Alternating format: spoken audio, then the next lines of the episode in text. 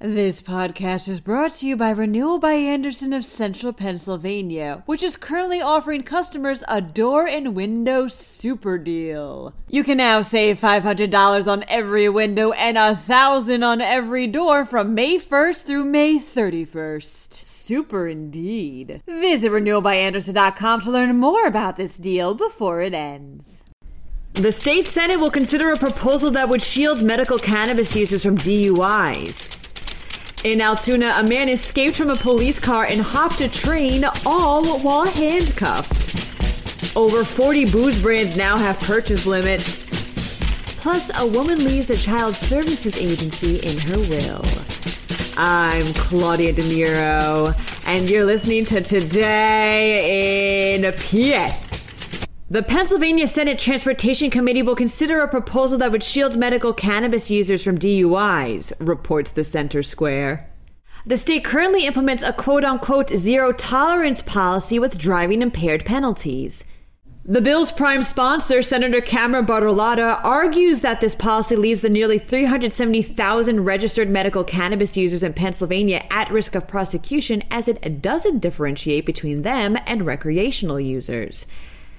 As such, Senate Bill 167 seeks to fix this by removing medical cannabis from the law's definition of a controlled substance. It would also add the following language quote, if the individual is a medical marijuana patient in compliance with the provisions of the Medical Marijuana Act, proof of actual impairment shall be required. The hearing regarding this proposal is scheduled for tomorrow morning. There were no planes, but there was a train and a police automobile, reports PennLive. Christopher S. Katich was arrested at a Dollar General in Altoona after police collared him for shoplifting. The officers handcuffed him, leaving Katich in the back of a police cruiser while they poked around the investigation a little bit more. While they were doing this, Katich shattered the rear driver's side window, crawled out of the cruiser, fled, and jumped on a Norfolk Southern train that was headed out of town, all while still handcuffed. The handcuffs were still on him the next day when authorities nabbed him in Dauphin County. Now Katich faces charges such as retail theft and flight to avoid apprehension. 43 booze brands now have daily two bottle purchase limits as of Friday, states CBS Local Pittsburgh. The Pennsylvania Liquor Control Board announced this ration on Thursday, stating that this purchase limit not only applies to liquor stores, but bars, restaurants, and other license holders as well. The board cites, quote, sustained supply chain disruptions and product shortages, unquote, as the culprits behind these restrictions. This purchase limit will be in place for, quote, the foreseeable future. And if you're curious and maybe just a little bit nervous about whether your favorite spirit is on the list, you can take a look and hopefully put yourself at ease at the article included that lists them all in today's segment. Berks County Children and Youth Services recently received some touchy news, says the Reading Eagle. Noni Fisher, a resident of the Highlands in Wyomissing, had left the agency $300,000 in her will after she passed away. While no one really knows why Fisher had named CYS, officials researched her life to see how to put the money to use within the organization in a way that honors her memory best.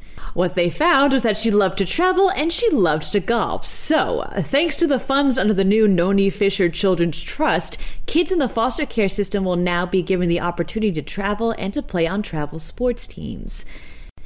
Said Commissioner's Chairman Christian Leinbach, quote, These are children who are going through challenging times, which is almost always because of things out of their control. So if we can help them this way, that's a great idea.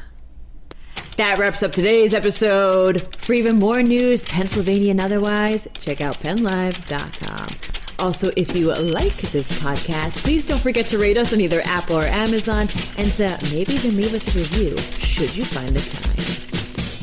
Thank you very much ahead of time, and as always, thanks for listening. I'm Claudia DeMiro, and I'll be back tomorrow for another round of Today in PA. This podcast is brought to you by Renewal by Andersen of Central Pennsylvania, which is currently offering customers a door and window super deal. You can now save $500 on every window and 1,000 on every door from May 1st through May 31st. Super indeed. Visit renewalbyandersen.com to learn more about this deal before it ends.